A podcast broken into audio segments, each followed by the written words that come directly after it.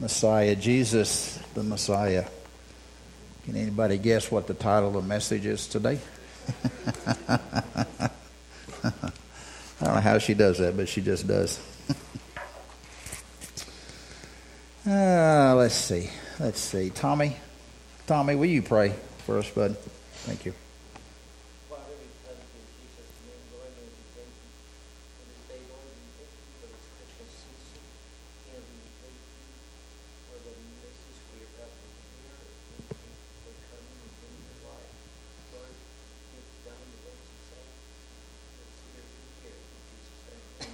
Amen. All right. I guess the, the one verse that we'll kind of anchor on today is Matthew 1 16, if you want to turn there. Uh, uh, we're going to be all over the place probably, but that'll be the, the anchor verse, I guess you might say, Matthew 1 16. Uh, today I want to continue the, the uh, December theme, if you would. Uh, the theme being, I hope you remember, that Jesus is the reason for the season. And, and, I hope that that is not just a phrase that just flippantly comes off the tongue. Uh, for the last two weeks, and this week, and even next week, we, we're going to try to uh, put some meat on that bone, if you would, that Jesus is the reason for the season. And uh, I, I, hope that as, as this Christmas time comes around, that, that you are more mentally aware, I guess, uh, that Jesus really is the reason for the season, that Jesus is that indescribable gift that God has given to all of us if we choose to. And that during this time of the year and even every day of our lives, that, that uh, He must be priority one. He must be the most important thing in our life. And that's just not me saying that. Matter of fact, that's the the first commandment is that not to, to have no other gods before me that that that he must be priority. Uh, even though when life is busy and life is stressful and life is dealing with sickness and other kinds of things we must put him first in our lives because that's what he's asked us to do. So anyway that's where we're going to kind of go today with jesus the messiah uh, we have looked at the last two weeks that, that uh, verse, Isaiah 9 6. And uh, I think I think Dirk was thinking we were going to do that one again, and I tricked him today. So so he had to come up with a different. But but anyway, I we want to hit nine six again in Isaiah just to remind you what we've hit on the last two weeks because I think it's just so powerful. Matter of fact, they even sang some of the words of nine six. In Isaiah nine six, it says, "For a child will be born to us, a child." Will be given to us. And the kingdom, the government will rest on his shoulders. And his name, his name will be Wonderful Counselor, Mighty God, Everlasting Father, the Prince of Peace. And then today we're going to add one more to that verse, I guess you might say. He is the Messiah, the long awaited Messiah. In Matthew 1 16, there's that verse. It says this By whom Jesus was born, who is called the Messiah. This is the first time in the New Testament that Jesus is referred to as the Messiah. In the Hebrew language, the word Messiah means to be anointed, chosen, and my word to be picked. okay? In the Greek, the word Messiah means Christos or Christ. You might not have known that. So when you see the word in, in God's word, Jesus Christ, it literally means Jesus the Messiah. Jesus the Messiah. In the Old Testament times, they would anoint people with oil and that anointing was to set them apart, if you would, to make them special, to have a God given uh, task in front of them. And they would be anointed because of that. So you can see that Jesus is the anointed one. Jesus is the chosen one because did not God kind of set him apart? and said, I got a special task for you. And that task is to save your people from their sins. Matthew 120. In Isaiah 4:21, it says this about Jesus. It says, Behold my servant whom I uphold, my chosen one, in whom my son delights. That's Jesus. I have chosen him, I've anointed him to be special. Isaiah 61 1 says this It says, The Spirit of the Lord is upon me, because the Lord has anointed me, talking about Jesus. And here are some things that only Jesus can do. It says, To bring good news to the afflicted. What would be that good news? That God loves you and Jesus died for you. That's the good news of the afflicted. It says to send me to bind up the brokenhearted. That's Jesus who does that. The Bible says that Jesus hears the brokenhearted. He is near the brokenhearted. He sees the brokenhearted. He saves those who are crushed in spirit. Psalm 37. Who is the great healer? Who is the great comforter? That is Jesus, the Messiah. It says to proclaim liberty to the captives and freedom to the prisoners. Only Jesus can do that, can he not? Only Jesus can do those kind of things when we have our cap- people that are captive with sin, that are in prison with uh, the bondage of sin and the shame of sin and the guilt of sin. Only Jesus, the Messiah, can bring freedom there, can bring a cleansing there. Only Jesus can bring forgiveness there. You see, Jesus, the Messiah, even in Isaiah, Old Testament time, Isaiah is talking about Jesus, the Messiah. You know, the Jewish people uh, have never accepted Jesus as the Messiah. And I've often wondered why could they not do that? I mean, it's just it's just so blatant out there, but they never have been able to do that. And as I was studying for the message, I, I believe I found out why they're not able to uh, claim Jesus as Messiah. And and and and as I was studying, looking at this, I I just become. I mean, every week I'm just amazed about this book. I'm just amazed about it and how the answer to stuff is in this book. It's all over this book. From Genesis to Revelation, it is the answers to life's questions. So as I was studying this, um, uh, you know, why why can't the Jews, God chosen people, accept Christ as a Messiah? Well, I believe it goes back to a, a Bible story, and a story that you are well aware of, and that story is about the prophet Joseph. And you know Joseph, the guy with the many colored coat, okay, whose brothers just didn't like him.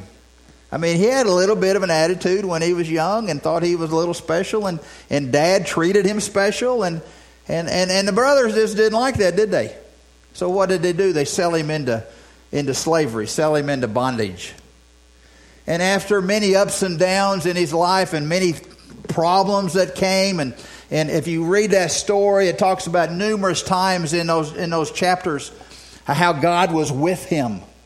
A key point, how God was just with Joseph. Even when Joseph was accused of, of, of lies and he was thrown in prison because of lies, and, and God was still with him, the Bible says. And, and we know through these ups and downs, finally, Joseph, what? Was raised to the to the uh, uh, the office of prime minister, the second guy in charge of, of Egypt. And he was in charge of, of dealing out the, the, the money. He was charged dealing out the food.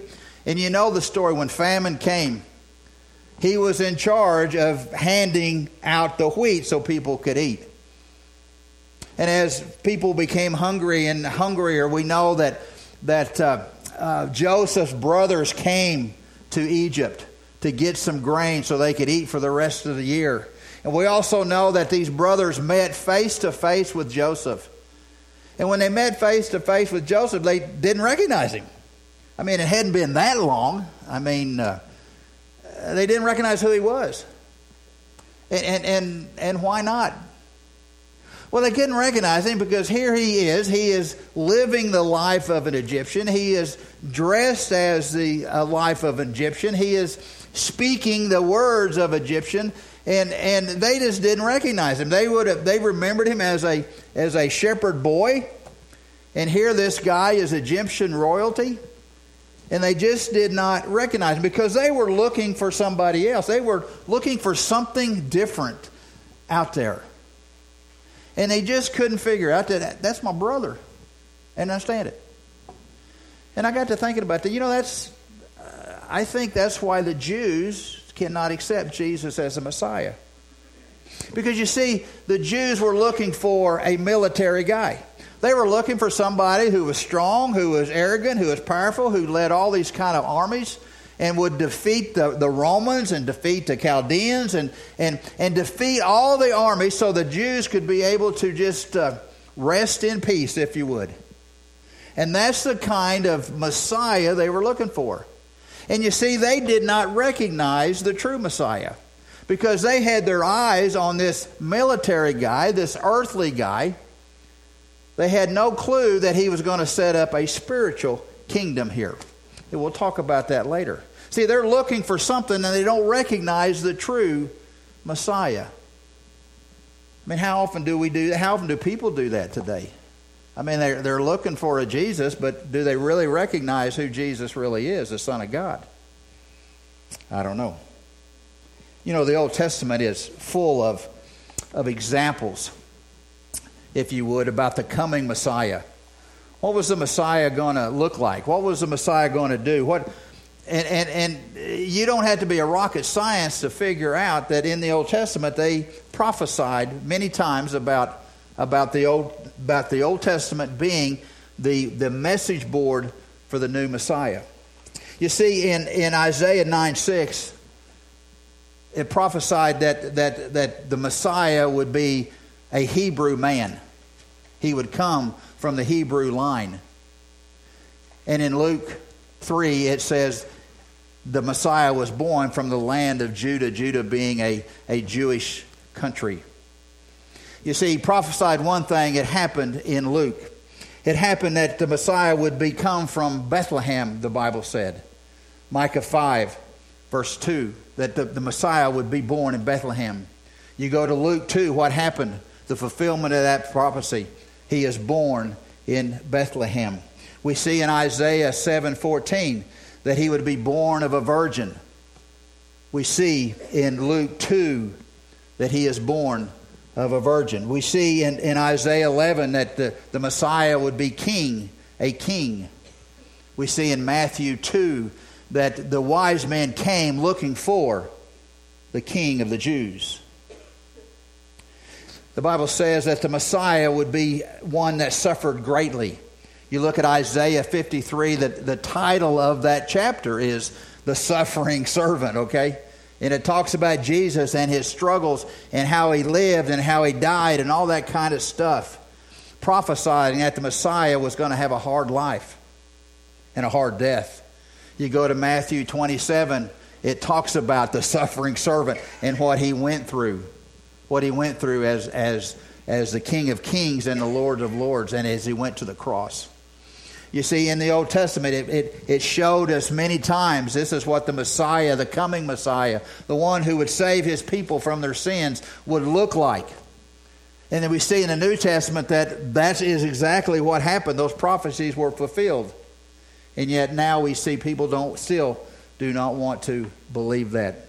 You know, God's word is, is amazing if you if you ask me. You know, but that's not enough to prove that he's the Messiah we can look at the Old Testament, many of the events that took place in the Old Testament point to Jesus as being the Messiah. Some of these stories that you've heard all your life and maybe didn't even think about it. But it is a, a billboard, if you would, in the Old Testament that's saying, hey, the Messiah is coming. He's going to be here. Listen to this story. Understand what this story is. Genesis 3, we can go back at the almost the first page of the Bible, Genesis 3. We know what took place in Genesis 3, don't we? It was the fall of man. When, when Adam chose to be disobedient to God, sin entered into this world, did it not? Sin entered in. And God knew he had to do something. So if you go just to Genesis 3:14, we see that, that God is bringing judgment upon the serpent. You're going to crawl on your belly and you're going to eat dust for the rest of your life, he said. That is judgment. In the very next verse, in 15, he proclaims that the Messiah will be born of a woman, that I am bringing you and giving to you a beacon of hope that will last forever and forever. I mean, you're looking at Genesis 3. That's a long way from Revelation, isn't it?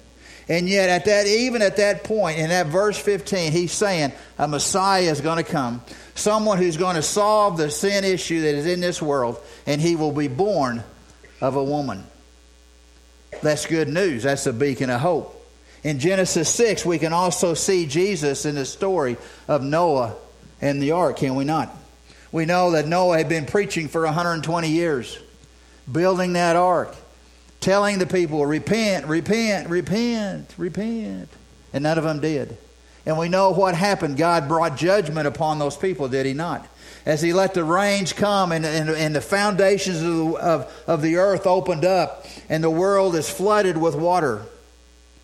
And yet, before the floods came, what happened? God put Noah and his family into the ark, saving them from the perils of the storm. That ark is a picture of Jesus, the Messiah. Did you know that? It is a picture of Jesus because when we get in the ark of Jesus and we have accepted Him and we are abiding in Him, we will never have to face the judgment that God has for those who are unrepentant. He is, Jesus the Messiah, is the very ark that we get into. The ark of safety, the ark of security, the ark that will last us forever and forever when we put our faith and trust in our Lord and Savior. Jesus Christ. Jesus is that ark. In Genesis 22, we read about the story of Abraham and Isaac. Abraham and Isaac, you remember that story? Foreshadowing of the Messiah coming. God told Abraham to take his only son, or his son that he had been waiting for a hundred years, take him up the mountain and offer him as a sacrifice a story that's really kind of hard to understand, isn't it? And the Bible tells us that, that Abraham was obedient. And Abraham, the Bible says, put the, the wood on, uh, on Isaac, made Isaac carry the wood up, up the mountain. And we know the story that he, that he, he built the altar and he built the fire there and he put Isaac on top of it. And before he could sacrifice Isaac, what happened? The angel of the Lord said, Hey, stop, stop, stop, stop, stop, Abraham. And Abraham looked around, and there was a ram that said, Caught in the thicket right there. And Abraham went and took and got the ram, placed it on the altar, and sacrificed the ram instead of his son. You see, Jesus is that ram, is he not? Jesus is the one who sacrificed his life. Jesus is the one who, who gave his life up for you as a substitute. You and I should have been on that cross because of our sins, and yet Jesus is our substitute. Jesus went to the cross for us. Just like that ram gave his life on, at that day, so did Christ give his life on that day. You see, it is a picture of the coming Messiah who would one day one day offer himself up to be the sacrifice for all of mankind and their sins. I'm so thankful that he was willing to do that. And yet, people today and the Jews today and back then could not understand about that. You see, sometimes we, we, we study God's Word and we, and we read these stories, and they go, These are very nice stories. These are very nice stories, but what do they mean? Almost every one of them will point you and me to the coming Messiah. Okay? There's more to it than just a guy going up on the mountain. All right? We have another example. It is in Exodus 12. Exodus 12 at the blood of the doorpost. God told the children of Israel to do what? Kill the perfect fatted lamb, the one that is spotless. And he said, I want you to kill that one, and I want you to take the blood of that perfect, unblemished male lamb. And I want you to spread that over on the doorpost right up there. Well, that's crazy to do, isn't it? What's that going to do? And he said, when the, when the death angel comes, the death angel will see the blood on the doorpost. And the death angel will pass over your household. And you will not face the judgment of the death angel. What a beautiful picture of our Messiah. Because you see, Jesus died on a cross, and through his blood we have forgiveness of our sins. And when we abide in Christ and the blood of Christ is on top of us and covers us and we're a part of that, the death angel cannot get to us, can he not? He cannot get to us because we are covered with the blood that cleanses all unrighteousness. Without the shedding of blood, there is no remission of sins, it tells us in Hebrews. You see, Jesus is that blood. And when you and I accept him as Lord and Savior, we are covered with his blood. And when Jesus when God looks at us, even though we are sinners, we are still covered with the blood of Christ. And judgment will never come to us. When we die, we move from this old world to, the, to our heavenly home because of the blood of Christ. You see, that story is a picture of the coming Messiah. I hope you understand that. One other one I want to give to you, then I will move on. It is in, it, it is in Numbers 21. That's maybe one that you haven't heard about. This is a little bit of a different story children of Israel out in the desert, in the wilderness, and they've been there for many years. And God had been providing for them manna from heaven, providing water for them. But after a while, they got tired of eating the manna. They got tired of drinking, there's not enough water, and they began to complain and gripe like we all do, don't we? I mean, there's just not enough. It's too hot, it's too cold. ain't got enough to food, ain't got enough. Yeah, yeah, yeah, yeah.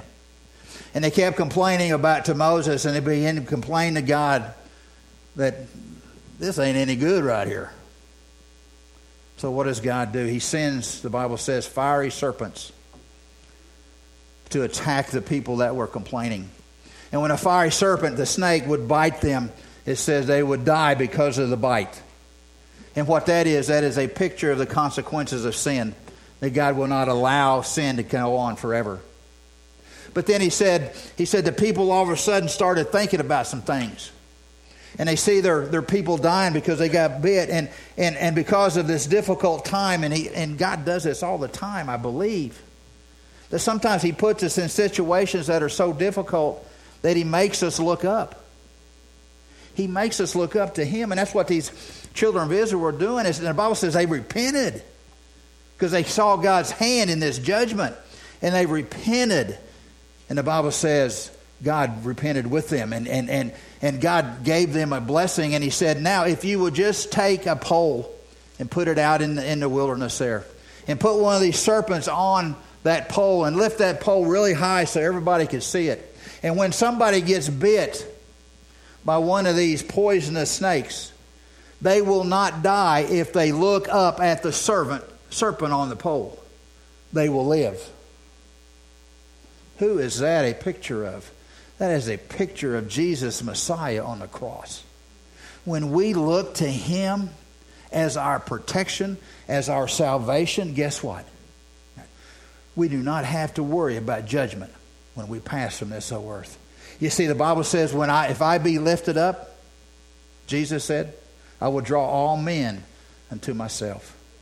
You see, you see these pictures of uh, of Jesus, and you see that every every Jewish person would have known these, and probably you guys knew these too. And here again, there's more to just the story. Because it, this book, everything in the Old Testament, New Testament, you know where that points? It points to Jesus, the Messiah. He is the hero of this book. Old Testament, there's over 300 prophecies pointing to Jesus, the Messiah. And one day he's coming back, is he not? What an awesome, awesome book that this is. you know, that what do these stories mean to us? What, uh, what, how, do we, how do we apply these stories to us? The Messiah would be born of a woman. God came down, Messiah is 100% God, 100% man. I don't know how that works, but he does. In Noah, we have security from Jesus because Jesus is our ark. In Abraham and Isaac, that God provided a sacrifice for our sins that we could never provide for ourselves. The blood on the doorpost is Christ's and his salvation that he brings to us, security. And if we just lift him up in our lives, we lift him up, we accept him, we lift him up. The Bible says we will be successful in whatever we do. Maybe not materially, spiritually, and what's more important, physically or spiritually, to be successful. I say spiritually, if you would. You know, the Jewish people knew these stories, but they were blinded. How easy is it to get blinded in our own lives, okay? I mean, how easy is it? I mean, I mean, we have an enemy that wants to steal, kill, and destroy us. We have an enemy that will, will he'll even bring up a verse to your mind, but he'll twist it just enough to distort what the word verse means. The Jews have been distorted, have been deceived. Some of us have been deceived in here. We must be careful of that kind of deception. Well, the New Testament also has a few things to say about Jesus, the Messiah, the guy's coming back to save us from our sins. Has a few things. I just picked a couple, so we, for time's sake. But in John 4, you know the story of Jesus had been traveling, and he stopped at a well, Jacob's well, and he, and he begins to talk to the Samaritan woman. Uh, Jews did not speak to Samaritan people, but Jesus didn't care. You know that he was talking to them and they were discussing and, and saying some things and and uh, uh, Jesus was telling about her life and, and said, Why don't you go tell your husband? And, and she said, Well, I don't have a husband. He said, Yeah, I know. You've had five. I understand that. I understand. And then she makes this this statement here and, and she says she says this just like just like people today. She said, I know the Messiah is coming. I know he's coming when that one comes, he will declare all things to us. Yeah, I know he's coming. Someday he's coming. And what does Jesus say? You, you see it there. I who speak to you am him. What's he saying? I am that Messiah. The one that you think you've been looking for, the one you've been looking in all the wrong places to find him. Jesus said, Yeah, I am that Messiah in John 20, verse 31. John says this. He says, You know, I've, I've written the book of my book, John, okay? And he said, I, I wrote down all the miracles, most of the miracles. He didn't write them all, but he wrote down the miracles. And he says, The reason I wrote those down is so that you would be able to see the Messiah. I didn't know that, the Son of God.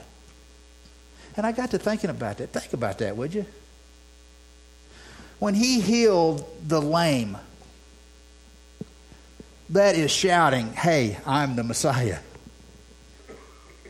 When he gave sight to the blind, Hey, I'm Messiah. Who's going to do that? When he made the deaf to hear, I'm the Messiah. When he caused the mute to speak, I'm Messiah. When he healed those 10 lepers, and only one came back to say thank you. That shouting, hey, I'm the Messiah that you're looking for, guys. When he healed Lazarus from the dead after he'd been dead four days. hey, I'm the Messiah, the one you're looking for. When he lived this perfect life can you imagine living a perfect life? I mean, I can't go five minutes without some sort of sin. And he lived 33 years, tempted beyond temptation, and yet he never sinned. Perfect, never a thought, never a word, never an action that went against his Father. That perfect life just does what? Shouts, I'm the Messiah who's come to save my people from their sin. But I think the biggest thing that he ever did, and you know this, he rose from the dead, did he not? Rose from the dead. The grave could not hold him. Could not keep him there.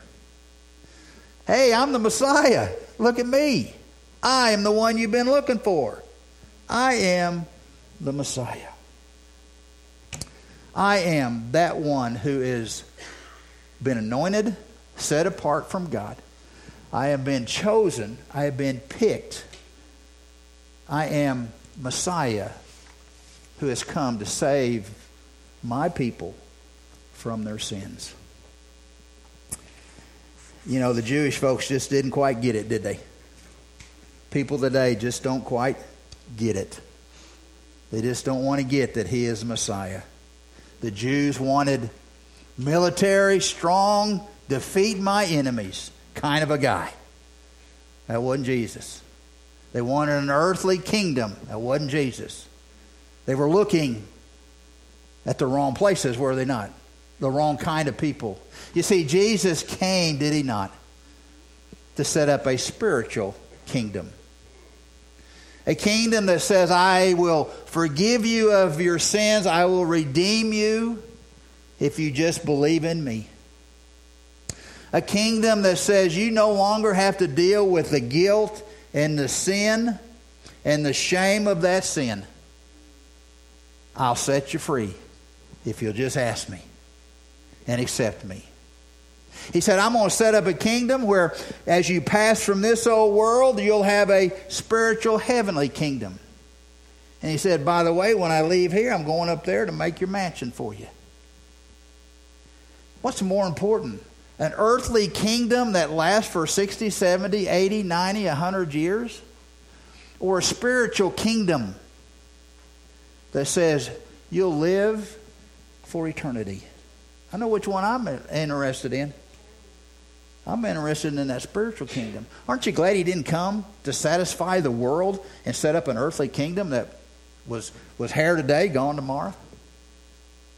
But he set a spiritual kingdom up for you and I to, when we accept him, to be able to live with him forever and forever. It's amazing. He wants us to live with him. Are you kidding me? Because even though I'm as, as sinful as I am, he still loves me. He does.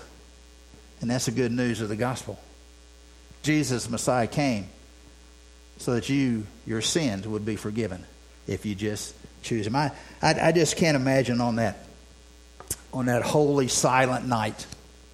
Okay, when it came upon some midnight clear, I believe the angels were beginning to sing "Joy to the World," don't you? Because you see, it talks about he, they were proclaiming something. And this is what they were proclaiming. It says, Do not be afraid, for I bring you good news with great joy that will go for all people. That for unto you today in the city of David a Savior has been born, who is the Christ, who is the Messiah, who is the Savior, who is the anointed, chosen one in order to bring you out from your sin and bring you salvation. You know, they had good news on that, that bright early morning, did they not? A Savior has been born. The Messiah you've been looking for, He's here. He became flesh and dwells among us. Don't you get it? I don't know about you. That I don't, I don't think the angels got that one completely right because they said it's good news.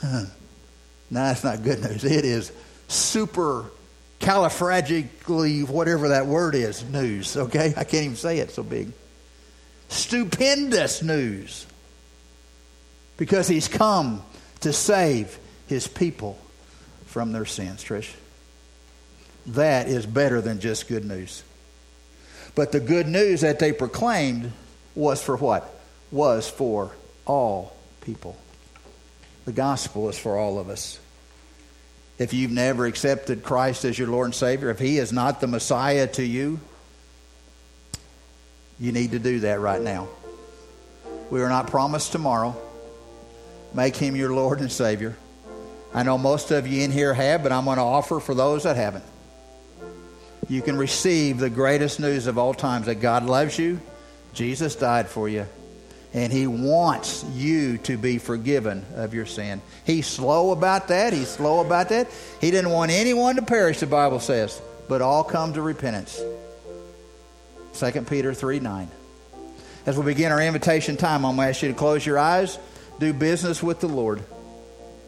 Is He your Messiah? Is He number one in your life?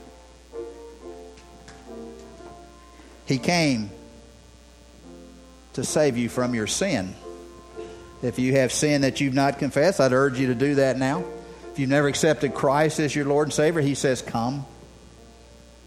Jesus is the Messiah. He is wonderful counselor, mighty God, eternal Father, Prince of Peace. He is Messiah, the long awaited Son of God that dwelt here on this earth. As the piano plays, you do business with the Lord. You got something to say? You got something want to come and talk? Come on. I'm here.